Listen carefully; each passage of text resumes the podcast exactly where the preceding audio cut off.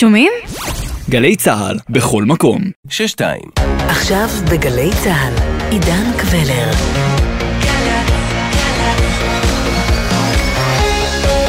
מה שקורה עכשיו.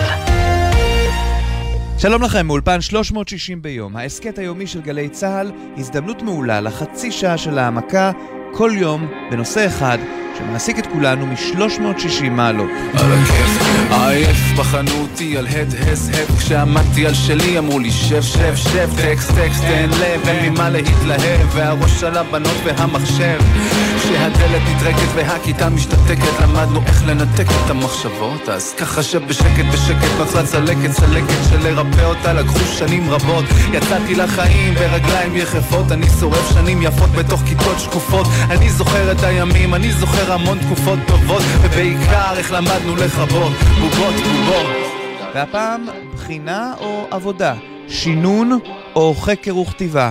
איך הכי נכון לקיים את הבגרויות? שר החינוך הנכנס, יואב קיש, הודיע שיבטל את הרפורמה במקצועות העיוניים של קודמתו יפעת שאשא ביטון, והרוחות, כרגיל, סוערות. אבל הפעם דומה שזהו נושא שבנפשם של רבים. כיצד תלמידי ההווה יהפכו להיות אנשי המחר בצורה הטובה ביותר?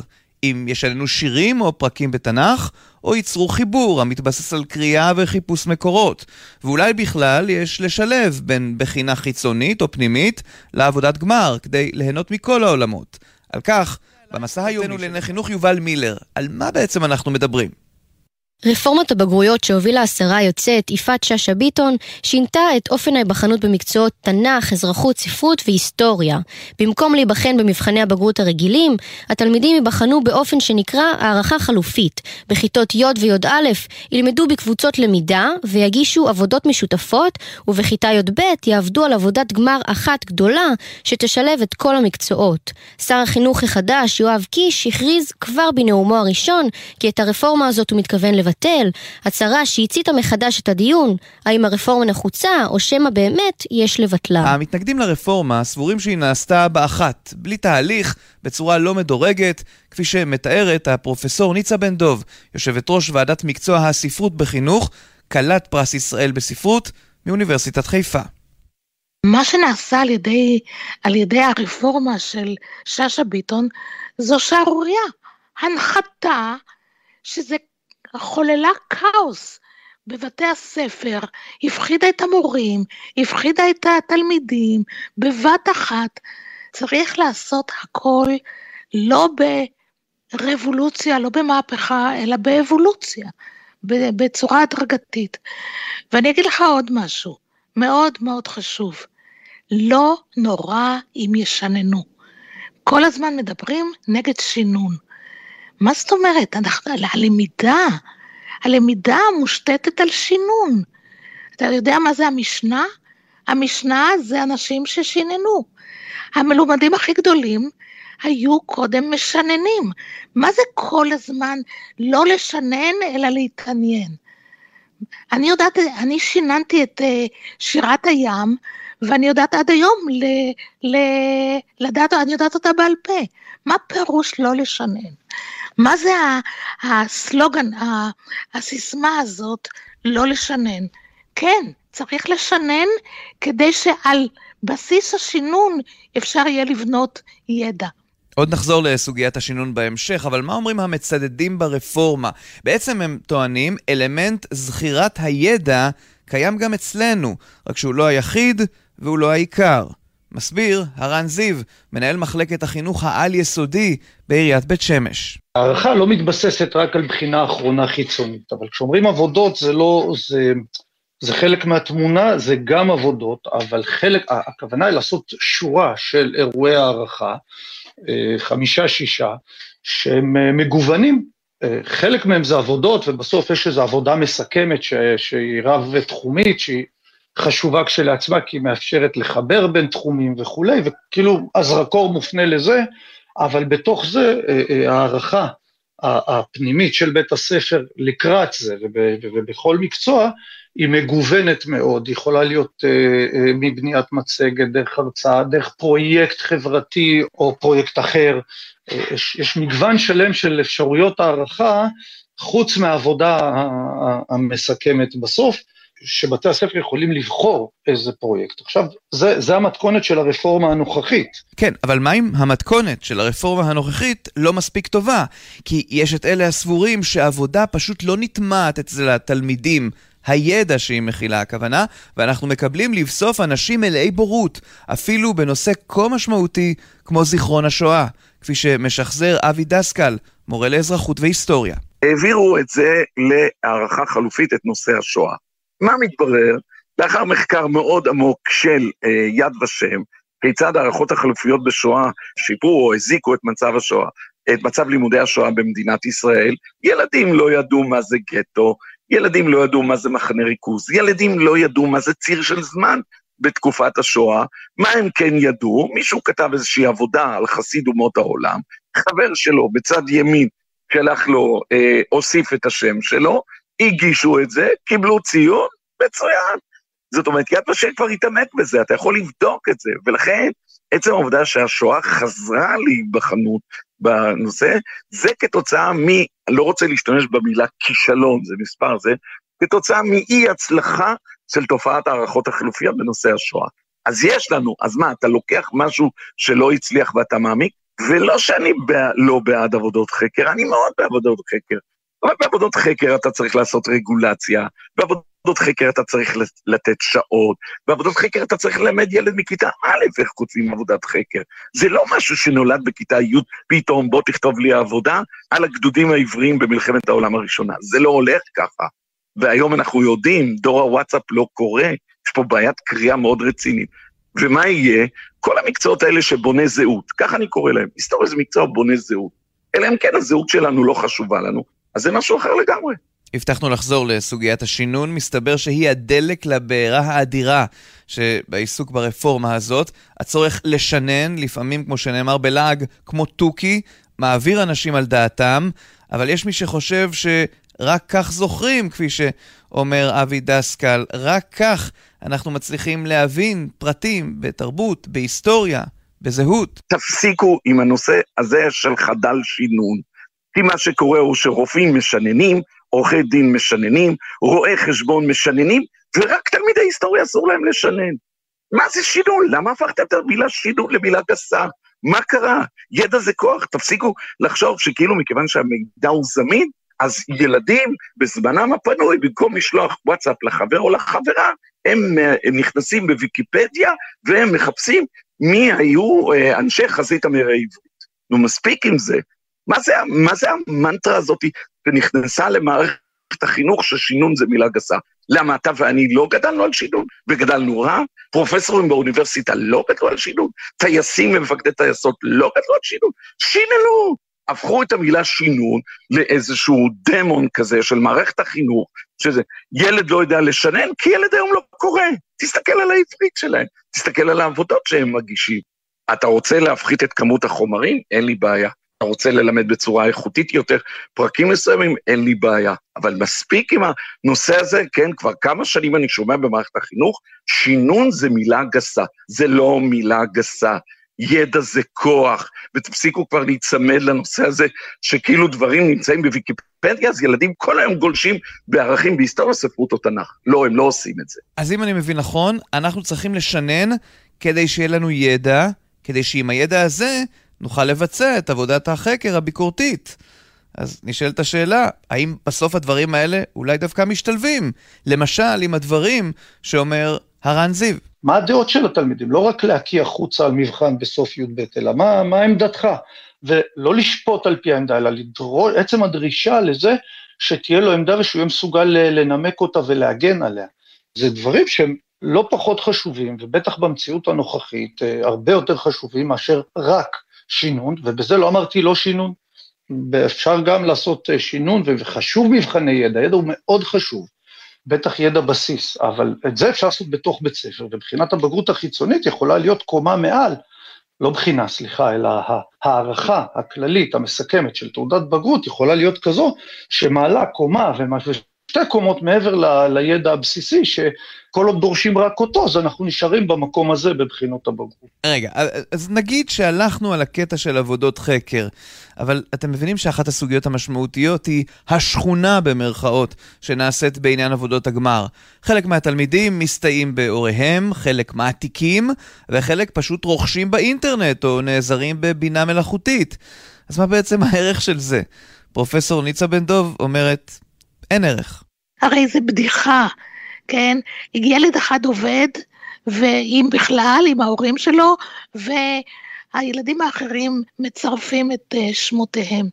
זה נעשה מאוד מאוד לא נכון. משווה ומעלה, אבי דסקל.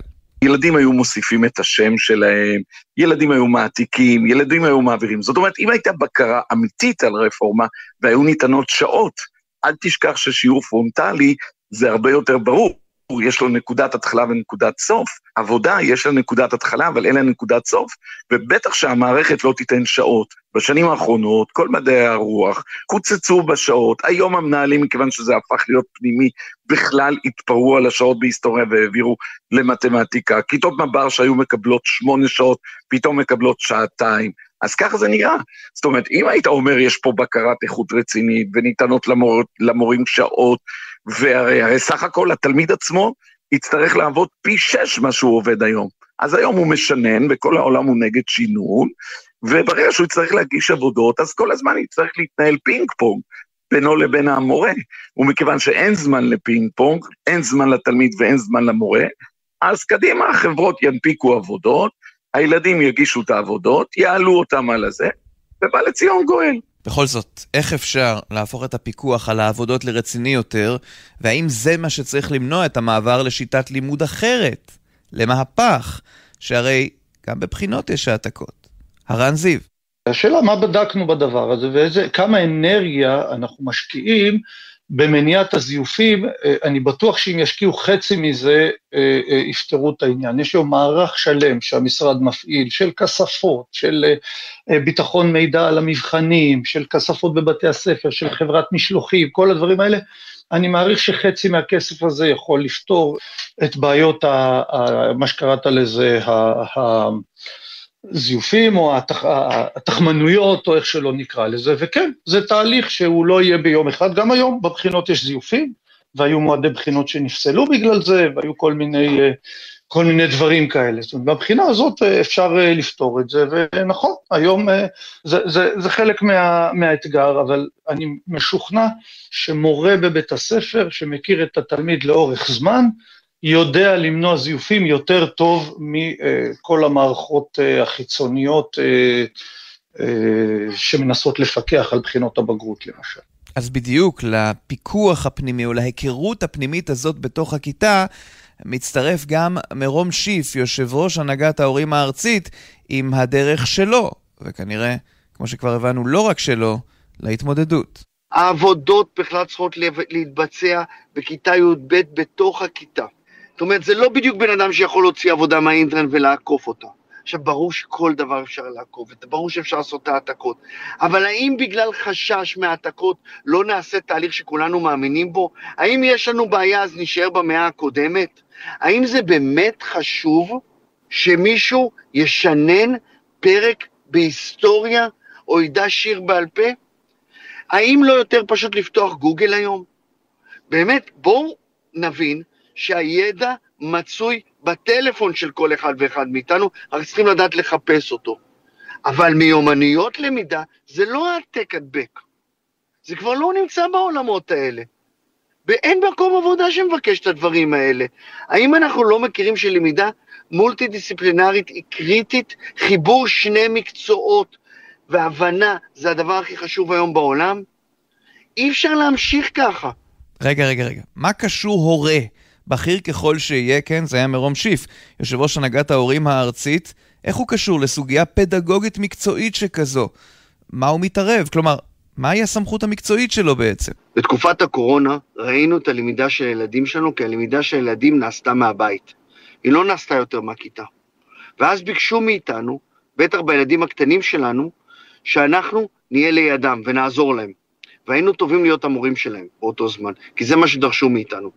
ואנחנו גם רואים את הילדים שלנו, ובכלל את הבני נוער, שמגיעים למקומות העבודה. ואנחנו רואים, מבינים עם אילו כלים הם מגיעים למקומות העבודה. ואנחנו שומעים את הרקטורים באוניברסיטאות, מה הם אומרים על הסטודנטים שמגיעים לאוניברסיטאות, שאין להם יכולת לעשות עבודה, ושאין להם כלים ללמידה, ואין להם מיומנויות למידה. ואת כל הדברים האלה אנחנו יודעים. וכשאנחנו אומרים את הדברים האלה, אז אנחנו לא צריכים להיות מעורבים, האם עושים את זה בצורה הזאתי או הזאתי או הזאתי, אבל לבוא ולומר שיש רק שיטה אחת שהיא מתאימה לילדים שלנו, שהיא בחינה, זה לחטוא למציאות. טוב, אז מה בעצם צריך לעשות עכשיו? מה מבקשים התומכים ברפורמת ביטון והמתנגדים לביטולה על ידי השר הנכנס יואב קיש? הרן זיו. אישית אני חושב שכדאי לעשות הערכה אחרת אה, שאיננה מבחינה חיצונית גם במקצועות אחרים. כי היצירה של, יצרו פה איזה מין היררכיה בין מקצועות שכאילו נחשבים ונבחנים עליהם ומקצועות אה, אחרים. אה, זה דבר ראשון. אה, יש לבחון את כל המתכונת הפרקטית של, של העבודות והעומסים, הן, הן על תלמידים והן על מורים בהקשר הזה, אבל כל אלה הם, הם שינויים פנימיים. הדבר המהותי הוא באמת לבדוק, לתת פרויקטים, לתת משימות, וכל מיני דברים כאלה, ומשימות שהן לאורך זמן, ולא בחינה, בחינה אחת בסוף שבודקת אה, ידע ושינון ו, ודברים כאלה שלא רלוונטיים היום אה, בעולמנו. הפרופסור ניצה בן דב, כלת פרס ישראל, מבקשת לשלב בין הדברים. אני חושבת שמה שצריך לעשות עכשיו זה סינתזה בין מה ששאשא ביטון הציעה לבין ביטול שלם של הרעיונות שלה. צריך לעשות, למנף עכשיו את, את uh, מקצועות המחר, מקצועות הרוח והחברה, ולהפוך אותם לרלוונטיים, למרתקים, להביא מורים הכי טובים, שיש להם תשוקה ללמד, תשוקה למקצועות האלה, כדי ש... יצרו אנשים אה, מלומדים, עם, עם רקע רוחני, עם יכולת ניתוח וכולי וכולי. אגב, לסיום, שאלתם את עצמכם פעם, למה לרוב אנחנו שומעים משרי חינוך על התעסקות בבוגרויות בלבד? אולי כי זה נוח? המורה אבי דסקל. אתה יודע מה קורה עם משרי החינוך? הם הולכים לנישה שמאוד נוחה להם. בגרויות זה הנישה הכי נוחה. אין עיסוק בבעיות המשמעת, אין עיסוק בבעיית המחסור במורים, אין עיסוק בהתפוצצות הכיתות, אני כבר לא מדבר על שכר המורים, יש הדבר שנקרא בגרויות, כל שר חינוך, איך מתייצב, תוך שתי דקות מבין בבחינות בגרות, ופותר את הכל דרך ביטול, הוספה, הפחתה, שיש עוד הרבה בעיות למערכת החינוך בלי בחינות הבגרות. זה נכון, יש הרבה מאוד בעיות, אבל בכל זאת, רגע לפני שאנחנו הולכים, אנחנו חייבים להבין משהו. איך אפשר שהשינון, כי הרי בסוף אנחנו זקוקים לשינון מתישהו בחיים שלנו, איך אפשר שהוא יהפוך להיות יותר נוח? הרי זה חלק ממיומנויות הלמידה, נכון? שמדברים גם תומכי הרפורמה, אלה שרוצים בעבודת חקר. איך משננים בכיף? יש בכלל אפשרות כזאת? פרופסור בן דב נזכרת. אתה יודע, כשאני למדתי אנגלית בבית ספר, אז אנחנו שיננו יחד כל הכיתה בעל פה את ה-past ו-past perfect. אתה יודע? צעקנו את זה בכיתה, יש כל מיני שיטות לשינון. ועד, לא רק אידי, אתה יודע, אנחנו, הייתה, היה מורה לאנגלית שלימד אותנו איך לשנן באנגלית את, הת, את הצורות השונות הדקדוקיות. אין דבר יותר משעמם מזה. אבל מה שהוא עשה, הוא עשה מזה חגיג, חגיגה בכיתה. ועד היום אני זוכרת באיזה, באיזו חדווה, באיזה חיוך, את, ה, את החשק הזה שהיה לנו בשינון. עכשיו, השינון, אתה יודע, שינון על זה, על זה אנחנו היהודים, אנחנו תמיד שיננו. אתה יודע, בחדר, אבא שלי סיפר שהיו משננים. עכשיו להגיד שאם משננים שוכחים, זה לא נכון, זה פשוט לא נכון. אני, הרבה שוכחים, גם אם כותבים עבודה. אני כתבתי, דרך אגב, עבודה במקום בחינה. אתה חושב שאני זוכרת מה אני כתבתי? היא הלכה לי לאיבוד עם השנים. אבל אני לא זוכרת מה כתבתי. לא בהכרח אם כותבים עבודה, זוכרים. כן, אבל אם חוזרים יום אחרי יום על שורות הסיום של תוכנית, אולי כן מצליחים לשנן. אתם בטח זוכרים את זה. עד כאן 360 ביום, ההסכת היומי של גלי צה"ל, בכל יום 30 דקות של צלילה, לתוך נושא אחד שמעסיק את כולנו מ-360 מעלות. אנחנו זמינים לכם ביישומון גלי צה"ל ובכל יישומוני ההסכתים המובילים. העורכת שלנו היא מאיה שוקן, על הביצוע הטכני ניב ירוקר ואורי דהן, בפיקוח הטכני גריים ג'קסון ואילן גביש, עורכת הדיגיטל היא מיה אורן. אני עידן קבלר, שלום.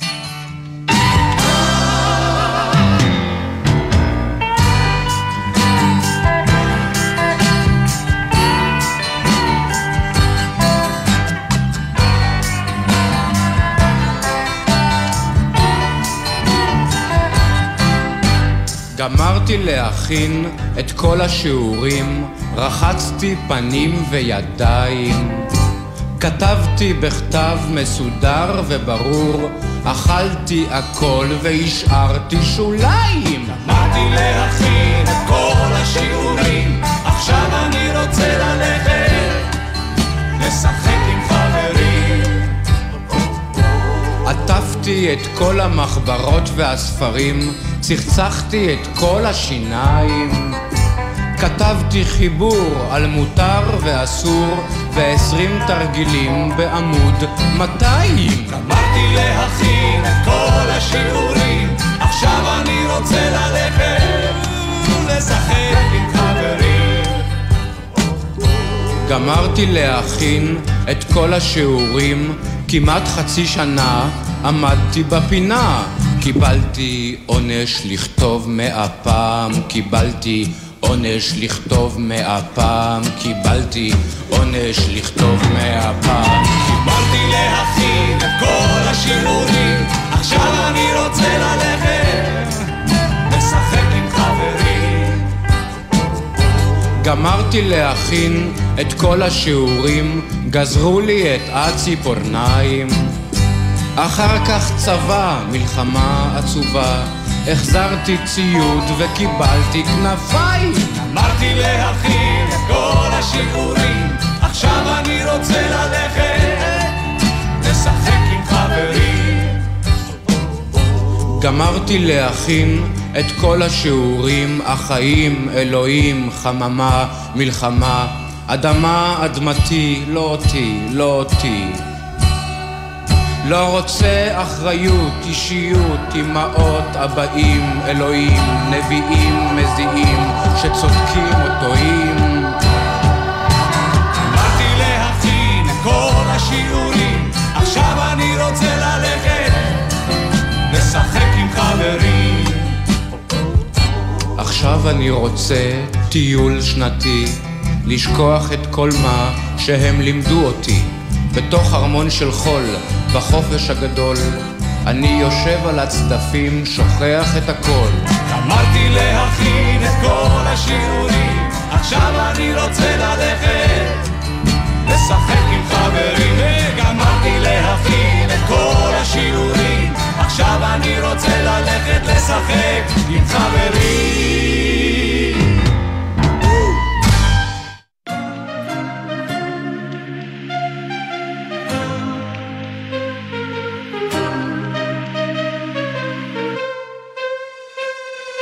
מי אתה ומה אתה אוהב, וכמה מחשבות תגיד על מה אתה חושב. ואיך אתה לא מזמין לחתונה, תגיד היה שם רב או שזה סתם היה שכונה. תנו לי לענות, תנו לי להסביר, איך אני אוהב את הקטסטרופה של העיר. תנו לי ליהנות, תנו לי להזיז, לפתוח את הכל כמו שמפניה בפריז. תנו לי לענות, תנו לי להסביר, איך אני אוהב את הקטסטרופה של העיר. תנו לי ליהנות, תנו לי להזיז, לפתוח את הכל כמו שמפניה בפריז. בא לי בלילות, לרקוד עם כוכבים, לזרוק את הבגדים.